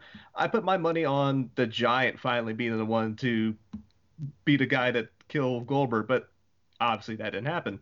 So in this match with Goldberg coming out and showcasing new moves, it was more than the spears, more than the jackhammer. He was he, he was showing his I guess his judo skills. He was showing his military press slam into that front, I guess military slam to that body slam thing he used to do. Like to me, this was incredible. This guy was above and beyond a superhuman. This guy thinks wrestling is real. I love this guy. I I still watching nowadays. I still get excited because it's just a part of me that it, it, it's like that pure wrestling fan inside of me that really wants to believe that these guys are actually killing each other. And in this match, it looks like they're really killing each other. So even in 2019, watching this stuff again, it's kind of hard to put into words, but it was exciting to revisit this because, like I said, this was a huge thing for me. Goldberg was the man, and I had his shirt, I had the, uh, I had the toys, I had everything about it. Even though I was 13, 14 years old, I guess, at this point. I was still buying the Goldberg action figures because I thought he was so cool. Yeah, I, I've got to agree with that. That military press power slam move was just so sweet when he nailed that. That was one of my favourite moves. And Goldberg versus Saturn, it was just a great pairing. They wrestled at Spring Stampede the previous month, and I believe that match set Goldberg up for the US title challenge that came the following night. and it speaks volumes about how they regard Saturn at this stage that they would have him back in there with Goldberg even though he lost the first match. So this is this is a step up. He's now US champion. They're trying to portray him as, as more than just a squash match guy. They're also trying to portray Saturn as a, a serious guy as well. I really like that pre-match interview. It reminded me of the of the sort of serious promos that are done so well in places like UFC in this day and age, where someone will sit down and just talk seriously about how much they want to win, uh, and he, he says about how he doesn't want the flock involved, so and so, and they're sowing the seeds for him leaving Raven because the idea is is he's, he's so much better than Raven and being his henchman in the flock. And it's quite cool. You think of all the Hollywood movies that have this this big bad who's actually quite cowardly, and the main physical threat to the hero is in his second in command. Like you see a lot in Steven Seagal films where there's like this this guy who's almost his equal in fighting, but he's actually the henchman of the actual reason for the terrorist threat, etc., etc. And so Saturn is is that guy, and he's we're going to find out over the summer that he's getting sick of Raven. So I like the storyline thing here. The match, yeah, the match was decent. It it wasn't amazing. It, wasn't uh, thrilling in that you knew who's going to win, as you guys said. But uh, yeah, I, I dug the whole deal what was going on there. It was perfectly acceptable stuff on the on the underneath, and both guys are moving on to different things. It does make me wonder though. You think of um, there there are other examples, aren't there, Dean, in wrestling of of wrestlers who uh, it's like right, we have this plan for you. You're going to go off and do something bigger and better, but first we just need you to lose this match and that's mm-hmm. where that's the position Saturn found found himself in. In uh, they had a plan for him at least for a few months because it didn't last forever. In six months from this, he'd be wearing a dress. Um, in the short term, they had a plan for him, but for the meantime, it's just like, yeah, we need you to lose Goldberg again. Yeah, I mean, normally that situation comes about, you know, before you go to a different promotion or, or something, but uh, as opposed to a, an in-house internal move. But yeah, it was, as Brian said, it was a bit of a curious matchup in that Saturn had already lost to Goldberg. Goldberg was unbeaten. There wasn't a single person in that building um, who thought that Saturn could win. You know, if if Perry Saturn's own mother was sat in that venue, she'd be cheering for Goldberg, I think. But um, yeah, it, as you know, Goldberg was the man of the moment. You needed to give him his, his bit of time on there. Um, he was a ratings winner in the in the war uh, with Nitro versus versus Raw, I guess. Um, okay, so um, we now have Michael Buffer out next, so it's clearly time for the uh, for the real main eventers to come out. That we've we've uh, stepped past that glass ceiling, and here come the here come the big boys to play. Um, but first of all, here comes Eric Bischoff, and he's dressed to fight. Uh, Buffer's introduction of Bischoff includes this gem. This man has single handedly built a wrestling empire like no other in the world. Um, although Tony Schiavone's reaction informs us not to take this as gospel. Buffer then introduces the, well, the non appearance, I guess, of Vince McMahon. It's still very odd to hear him um, or the WWF for that matter, mentioned by name on the WCW pay per view. Um, everyone knows Vince won't show up, but this continues for a good while. Buffer introduces McMahon again, still no one turns up. Um, Bischoff speaks to referee Mickey Jay, who says that he'll have to start the match and count to 10, seeing as this is apparently an official WCW stroke NWO match. Um, although I did think about this, and if this was an official match, surely then Vince would have had to have signed a contract for it, which he obviously hasn't done. But I'm probably putting far too much thought into that. Um, the bell rings. Bischoff is declared the winner by forfeit and disqualification as the cameraman shows us various anti-Vince signs in the crowd. Um, at least it's over and done with, and let's hope that this doesn't give Tony Khan any ideas, eh? I don't know. I don't know uh, what Tony Khan's background is, so I don't know. Maybe he can take a uh, Vince McMahon in 2019 in a real fight. Who knows? but thankfully, AEW so far is sticking to their initial promise of being proactive, not reactive, and I, I really hope they stick to that because we really don't want to see crap like this in in the 2020s. I think it was kind of funny. I, I I enjoy this. I enjoy the cocky Bischoff attitude. It's just funny to watch this nowadays and just think about what if that actually would have happened. What if Vince McMahon himself showed up to this pay per view? Could he have actually taken on Bischoff? And I think my money would be on Vince uh, McMahon. You know, he was bigger, he was stronger. I know Bischoff has his karate gear and he's this supposed black belt. You know, he was trained by Ernest the Cat Miller, so he's Oh, got that on his side. He, he, was, yeah. I mean, for, uh, for me, that makes it a no-brainer. I mean, I, I suppose you've got to be into the, the fighting arts a little bit to understand the gravitas, but honestly, in a real fight, Eric Bischoff would have destroyed him because he was trained and Vince was not. Oh, what are you talking about? No, there's no way. I honestly I can't agree with that. I think that's ridiculous. I think Vince would have rushed them and that'd be it. That'd be it just be immediate grounded pound. I mean, you could compare this to I forgot who said this, but on a recent podcast I listened to, someone laughed at this conversation, the idea of Vince versus Eric in a shoot fight, and their reaction was, "Yeah, all that karate shit didn't do well against Ric Flair backstage on Raw that one night, where you know Ric Flair took him down. So if Ric Flair can take down Eric Bischoff in a real fight, I think Vince McMahon would have murdered Eric Bischoff on live WCW pay per view. Okay, this this sounds like a Twitter poll. So I have to ask though, is it this is the uh, Ric Flair who, by all accounts, he he like rushed up to Bischoff all angry and pumped up and stuff, uh, and had a pop at a guy who had basically just arrived and wanted to keep his job. Yes, absolutely. The same, the one and the same. Yeah, because if they're if they're having an actual fight, there's only one winner there as well. Absolutely not. Ric Flair would take him down. I, I, I Uh, oh what- man, you you I- I- probably you probably think a Scott Steiner could beat a Kurt Angle as well, don't you? Oh, oh, absolutely. You kidding me? The Steiner recliner. Oh, the Steiner Oh, recliner is an absolute beast. There's no way anyone could get out of that once it's locked on. Is that, that Yeah. there's no question. But Scott Eric Steiner Bish- would win because he'd bring his pet tiger with him. Okay. But Eric Bischoff, like I, I don't know. I yes, he supposedly has a black belt, but we had we've never seen it. We've never seen his actual fighting skills.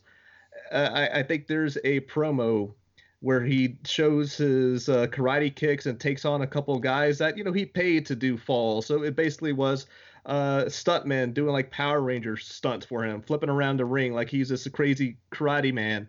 So that's as far as I know, that's the only time we've ever seen his karate skills in play.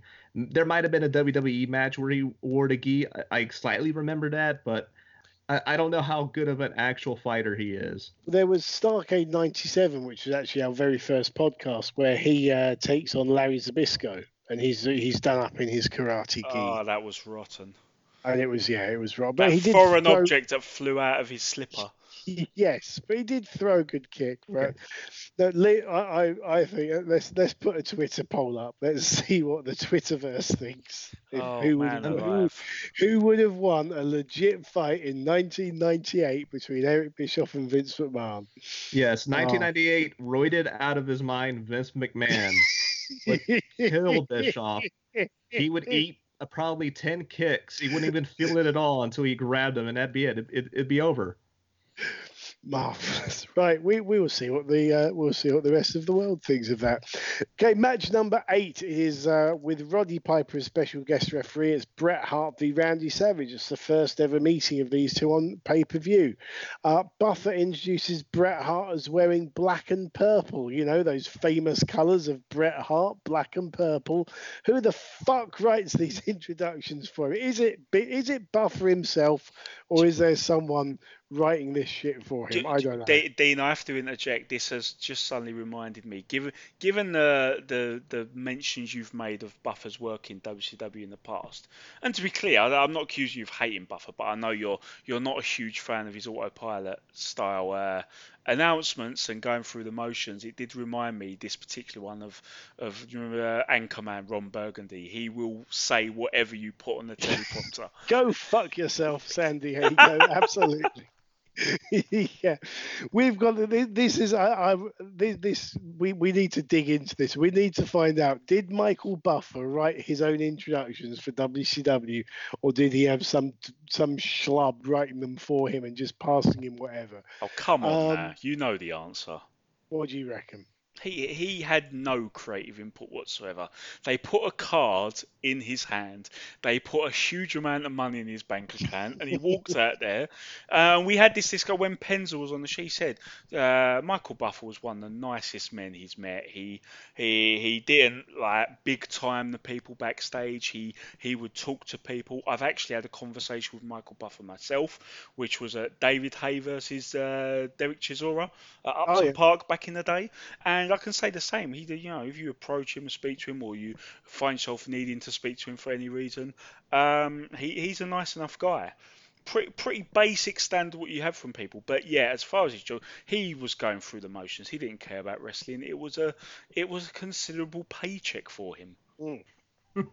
I love the idea of Michael Buffer watching just tapes and writing down all these notes for every one of these main event matches, trying to understand, you know, who who is this Bret Hart guy, the Yeah. Hitman Bret Hart.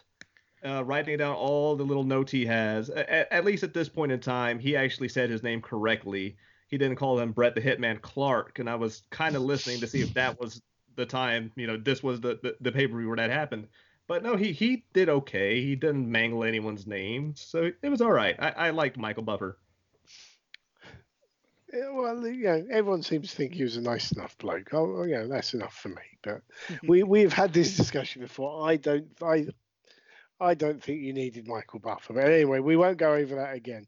Um, so um, Bret Hart starts out on the uh, intensive offense, working over Savage's lower back and ribs, both areas of the body that get stretched out by the sharpshooter. Although this fact is missed by all three commentators in the booth, and I know I, I observed it just seemed to me Savage is starting to look old at this point. He's aged 45. He's got the the least subtle dye job on his hair since the glory days of Mick McManus. Uh, look that one up, American fans, British Hall of Famer.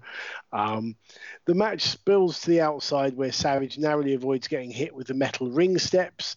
Um, the match continues. They go over the rail and into the crowd, which was a staple of WWF main events of this time with Steve Austin. So therefore, it also has to happen here.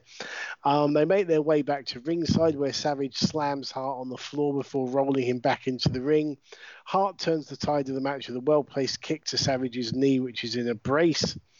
Um, Schiavone mentioned in commentary that he's just had word Scott Star, Scott Hall rather has arrived for his match tonight, which happens to be next.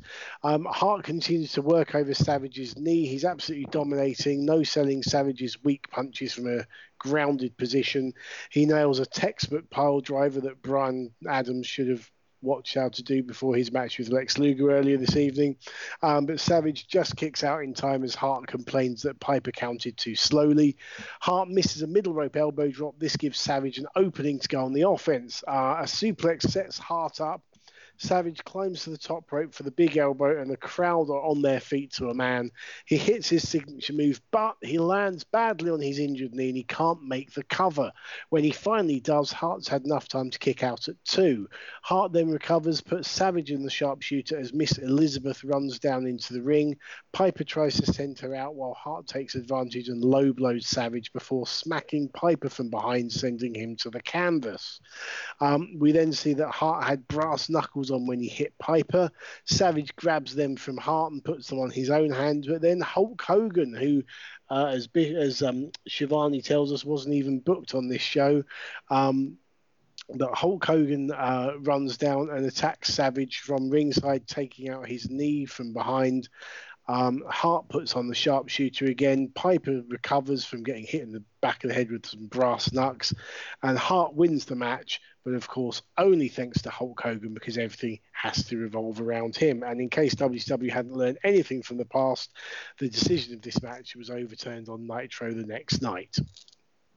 So we had Brass Knuckles, we had Miss Elizabeth, and Hogan at the end, just this massive interference, plus Roddy Piper as the special guest referee. There was just so much happening in this match. I wanted a little bit more. I wanted, you know, Bret Hart versus Macho Man to be a five star classic, but it just was just another dud. And that's just the way Bret Hart's WCW career really was.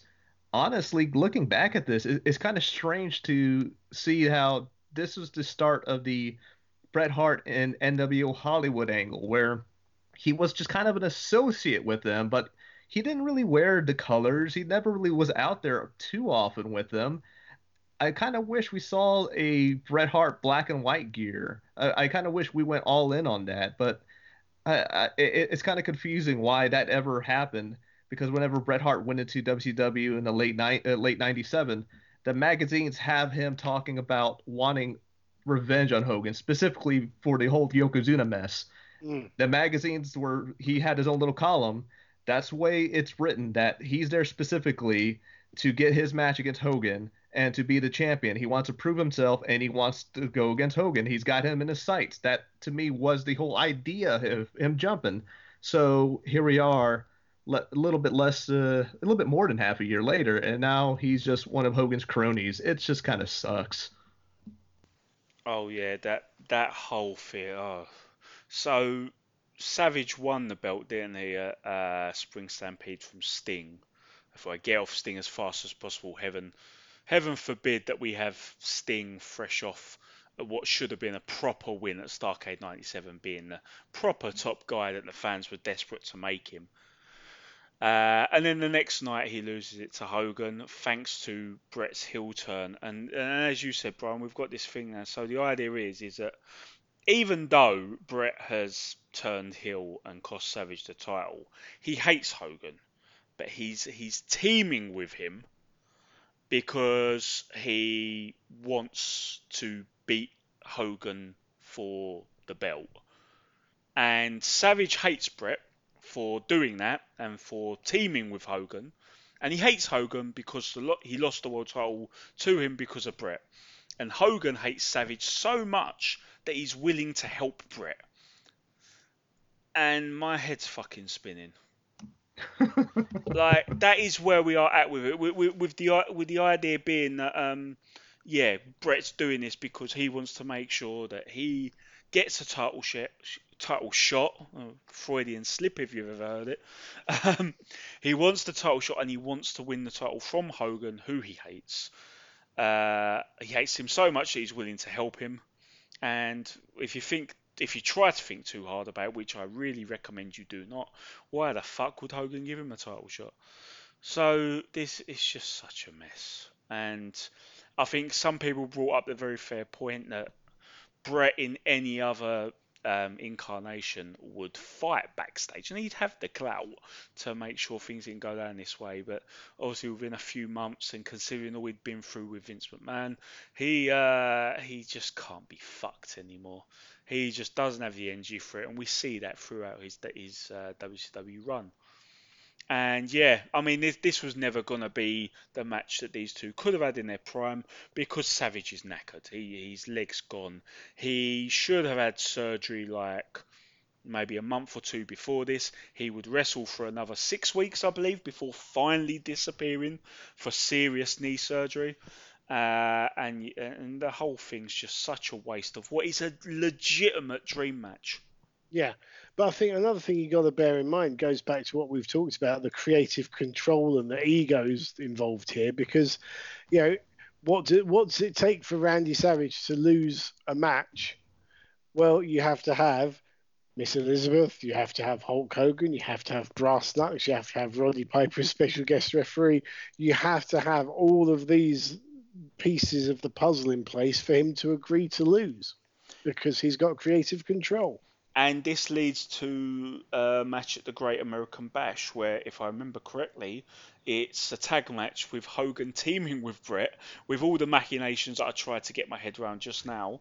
And they would team against Savage and Piper, who is established don't like each other, even though like they show replay upon replay to show like what Savage thinks happened didn't actually happen. Uh, and so they go into the tag match agreeing that even though they're going to team up because they hate Hogan and Hart, who hate each other but they hate Savage and Piper more, um, they are going to have a singles match after the tag match. So they're going to tag up against Hogan and Hart, and then they're going to fight each other. And when we get to Bash 98, we'll elaborate on exactly what a fucking hot shit mess that was, which I believe also had one of the greatest signs in the crowd of all time. Which was? I'm trying to remember, but um, it was it was one of those instances. I have to dig it up. There was an actual. It was one of them signs where anyone worth their salt would have it confiscated because it was not flattering to those that really. It was something like this. This match makes me want to watch Jurassic Park or something. Yeah, it was along those like lines. That. I I know you're talking about. It's uh it's something along those lines that you know WCW. It's like the senior tour or calling the main event guys dinosaurs or something to that effect. And it was hard camera, prime spot, and they just let it in, and it was very prominent throughout that tag match at the Great American Bash. If we want to talk So- about fan, fan signs, there's a large, prominent Ultimate Warrior sign right there in the second row throughout this entire pay per view. And you, you, you know what? Warrior could have been the run in. So let's just be happy with the Hogan involvement and be glad that we still got several months before Warrior shows up in WCW because at this point he is signed, I believe. Yeah, uh, that, Ah. that that sign turned out to be guerrilla fucking marketing, didn't it? I, I want to say he's he's already signed. I want to say that they have him in their back pocket. The idea is we have Warrior, we're losing in the ratings. We'll use him whenever we need to pop something. Whenever Yeah. we are desperate, he is our our go-to to help us, save us. Warrior. Yeah, they they popped something. They popped the bubble they were enjoying in the mid '90s. that bubble fucking popped. Got to say as well, my favourite sign in the crowd that I've ever seen um, actually was at a WCW event, and it was simply said, "Why can't we all just get along?" I like that. Which, which completely defeats the object of wrestling. Anyway, it is main event time. The World Tag Team titles are on the line as the Outsiders defend against Sting and the Giant. So, according to Michael Buffer, this match is, yeah, I'm going on off on one about Michael Buffer again. This match is for the WCW NWO Tag Team World Heavyweight Championship. Uh, the champions come out first, dressed in red and black, representing NWO Wolfpack. They're accompanied by Dusty Rhodes, and I had absolutely no recollection of Dusty being with them when I, until I watched this. Um, Buffer announces Nash as being seven foot four inches tall. What's he going to be announcing the Giant as? Um, this was Hall's first match back after, well, after legit being sent to rehab by WCW. I don't think they elaborated on commentary where he'd been, just that he'd been away. Um, Giant is out next, wearing the black and white of NWO Hollywood, and Buffer announces him as seven feet tall, for fuck's sake. Um, finally, out comes Sting, who has previously offered an NWO black and white shirt but has turned it down. So, can someone tell me why have we got this odd couple team of WCW Sting and NWO Hollywood's uh, Giant? Should I field this one for the sake of Brian's sanity?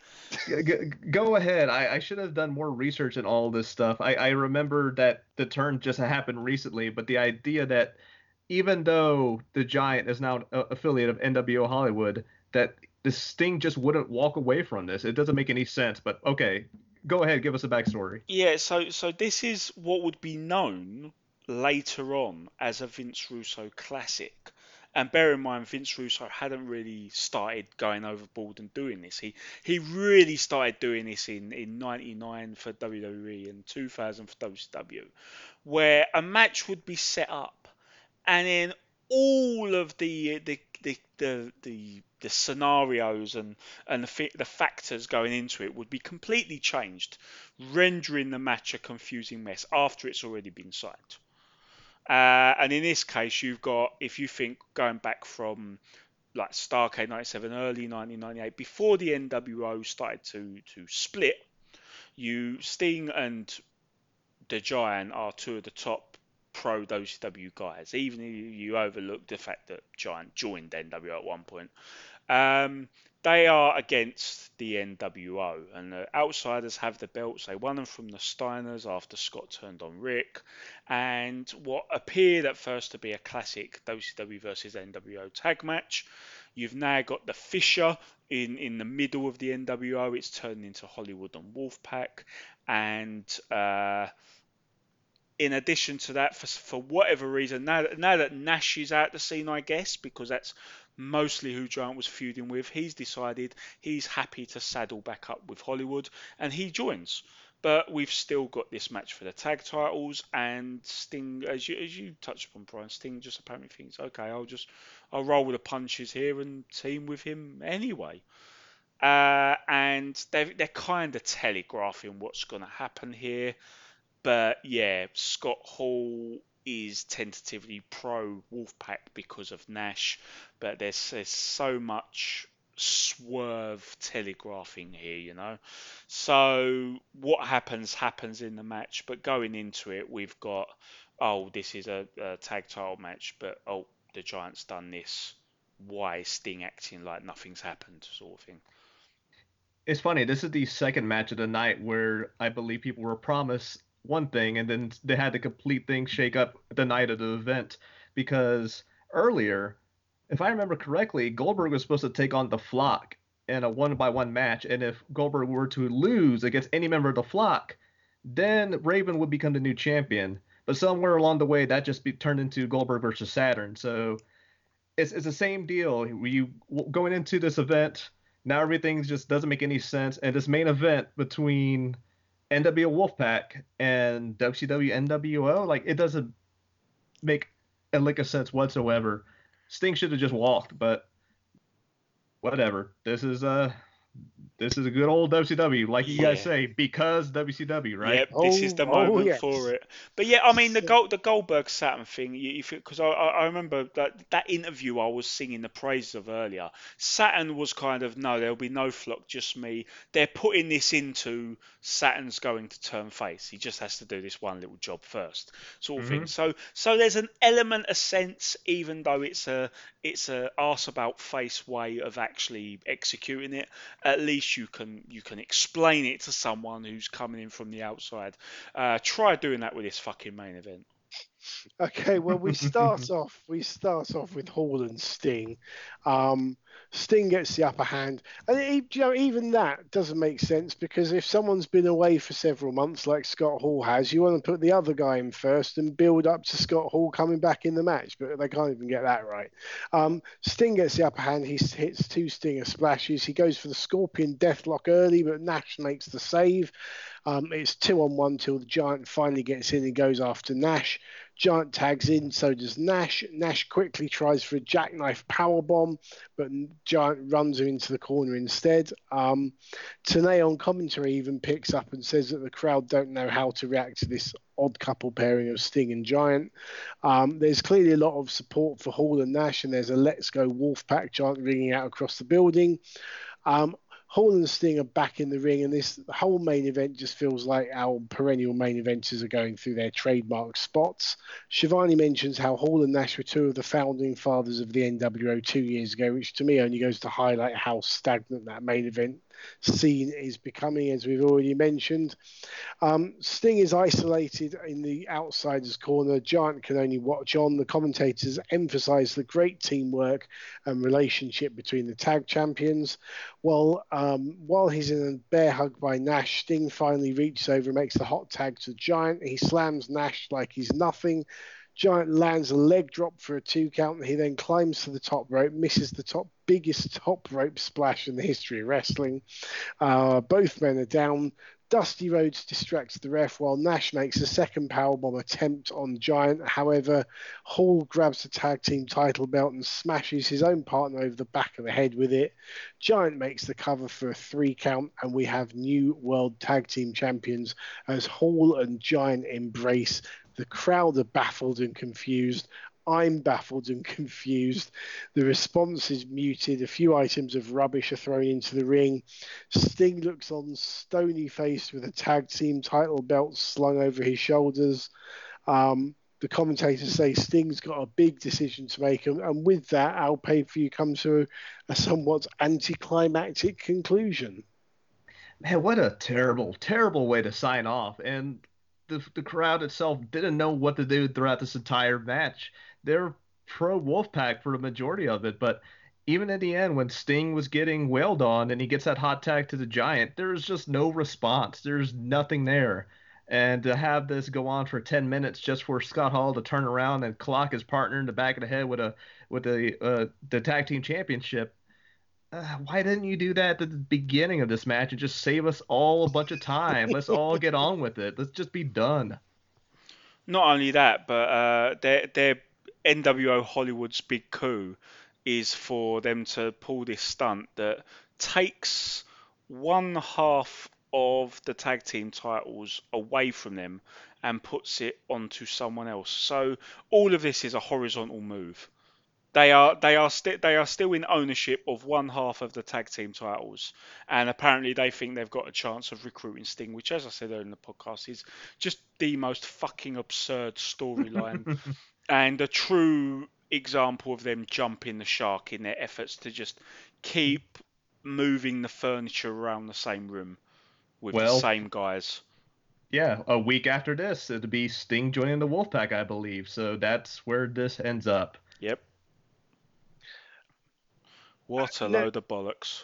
I mean, this this did seem to be a good pay per view until we got to our main event level matches, the last two matches, basically. And that became a trope for WCW around this time, didn't it? And this is this is one of the marquee examples. This this would be Exhibit A on the Wikipedia entry for WCW having a hot undercard and a terrible main event scene. Mm, definitely, definitely. But um, yeah, it it summed up everything that was good and everything that was bad. I think. And it's so symbolic that on the very same show that Chris Jericho had that amazing, memorable angle that and and Goldberg continued his meteoric rise and and Chris Benoit tore the house down again with a match of the night that we would have this shit. It's just so symbolic that that was all happening on the underneath. Yeah, and and you know the thing the thing that I remember about this pay per view wasn't the the main event tag match. It wasn't Savage against Bret Hart. It was the, the Chris Jericho and Dean Malenko dressed as Cyclops angle that 21 years later still sticks in my memory. Yeah, but you know, you know, only the main eventers draw. Those guys can't draw. Yeah, fuck you. You'll be dead in three years, and will be and will be subjected to, you know, nearly 20 years of what I would very generously consider 20% good stuff.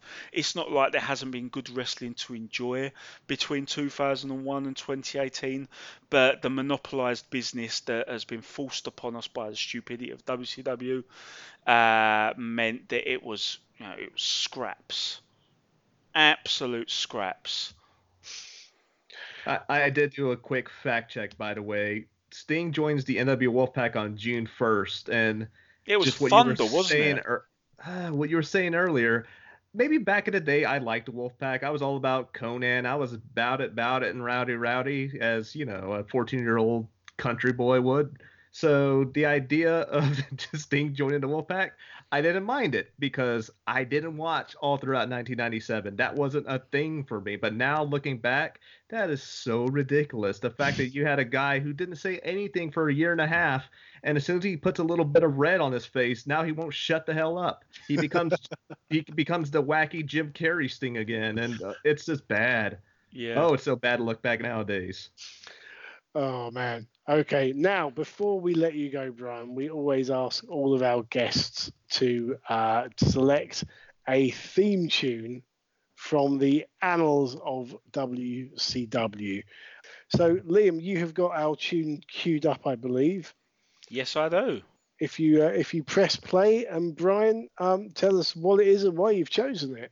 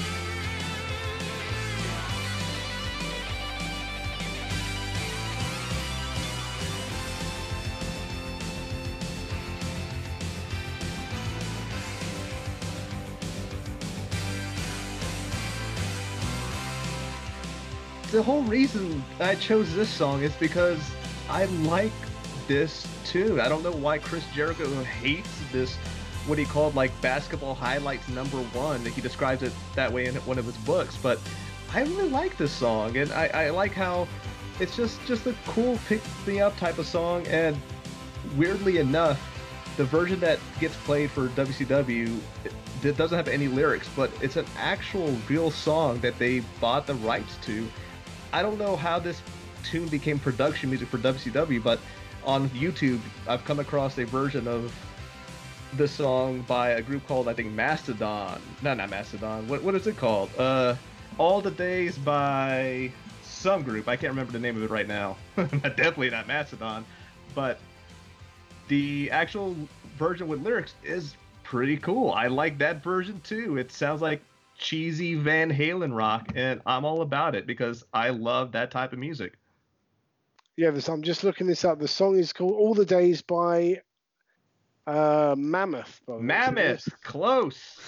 yeah, Mastodon was pretty close. Yeah, yeah, we'll Yeah, give you uh, that one. Well, Mastodon is straight up like doomed stoner rock. I I would love to hear their take on this song. I've seen them several times, and I definitely would pop to see if they did all the days live on wherever. But that's not gonna happen.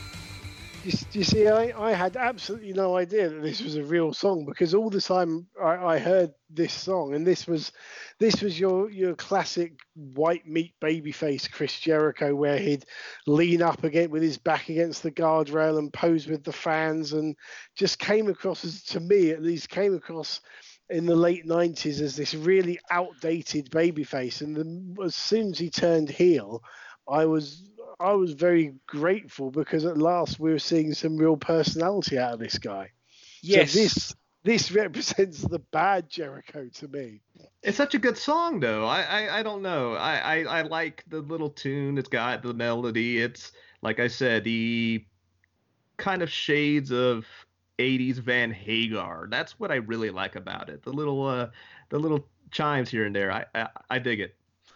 Well, I think that is exactly why he despised it. You answered your own question to an extent there, Brian.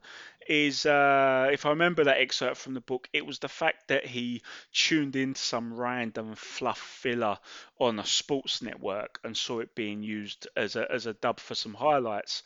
Uh, just made it seem so throwaway, and it kind of reflected on just how much effort had been put into giving him a theme song, which, as we know, is an important part of the package. You remember the infamous story about when Jerry Lynn was signed by WCW and they wanted him to be a, an American counterpart to Lou. They wanted an American luchador, which is not a bad concept at all if you think about American Dragon Brian Danielson. It's been done successfully.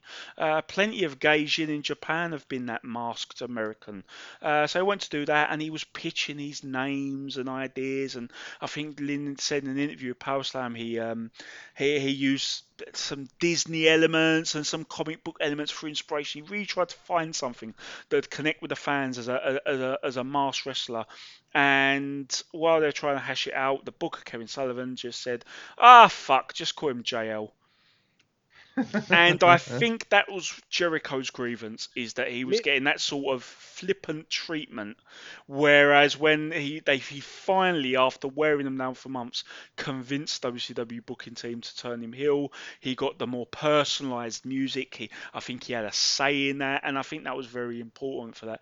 Um, I also want to say I I, it, I did a bit of my own homework, and am I right in saying Brian, you actually brought it to Chris Jericho's attention that his babyface theme was taken from a real song. Oh yeah, I, forgot about that. Yeah, because I think I put that. It was maybe it was one of my uh, early days of doing random WCW facts. I was trying to put a little uh, factoid uh, photo to go viral, whatever. And I think that I mentioned that, and he kind of responded in the snippy way that he can do sometimes when he's like trying to dismiss someone bringing that up. But I pointed out like, no, this is an actual song with lyrics. Here's the link. You can listen to it for yourself. And I think he kind of, oh wait, no, that's I didn't know this.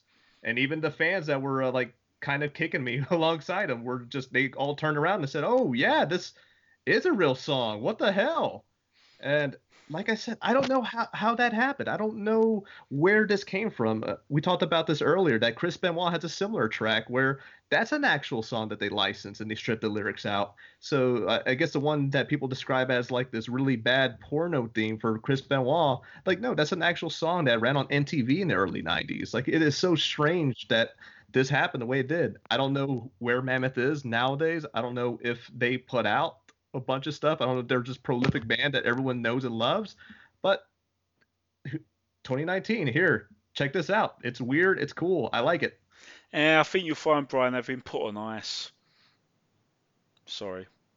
Oh god. Uh, it got me a second. I'm like, wait, wait, what? Uh oh, yeah. And and on that note, we shall leave things. Brian, just before you go, um, just remind us if people want to uh, get hold of your stuff on online on social media, how can they find you? Uh, you could just find me anywhere online under the WCW Worldwide moniker. I'm on Instagram. I'm on Twitter. I'm on Tumblr. I've got WCWWorldwide.com. Uh, it's been kind of dead lately because uh, we had a kid in April, so like that was a thing where now Oh. a lot of a lot of my day is just making sure that this boy is kept alive, and that's a huge thing because It's a know? Yeah. yeah, you know, I, I can't just walk away and scan magazines and hope he's doing okay in the other room. You know, I need to actually make sure that this thing's still breathing and everything is good. It's weird, weird world. But then also, my site had a, a couple of uh, attacks about a month ago, so I, I took it down for a sec, and it still exists. It just hasn't been updated in the past maybe two months. But I've got some things in the in the can that I'm working on, so they should be posting here relatively soon, and everything running up back to normal relatively soon here.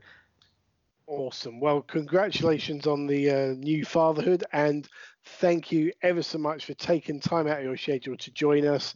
You're welcome back anytime you like. It's always been it's been it's been great to talk all things WCW with you. Thank you very much. So, on behalf of Brian and my co-host Liam, this is the Twisted Genius saying thanks for joining us, and we'll see you ringside.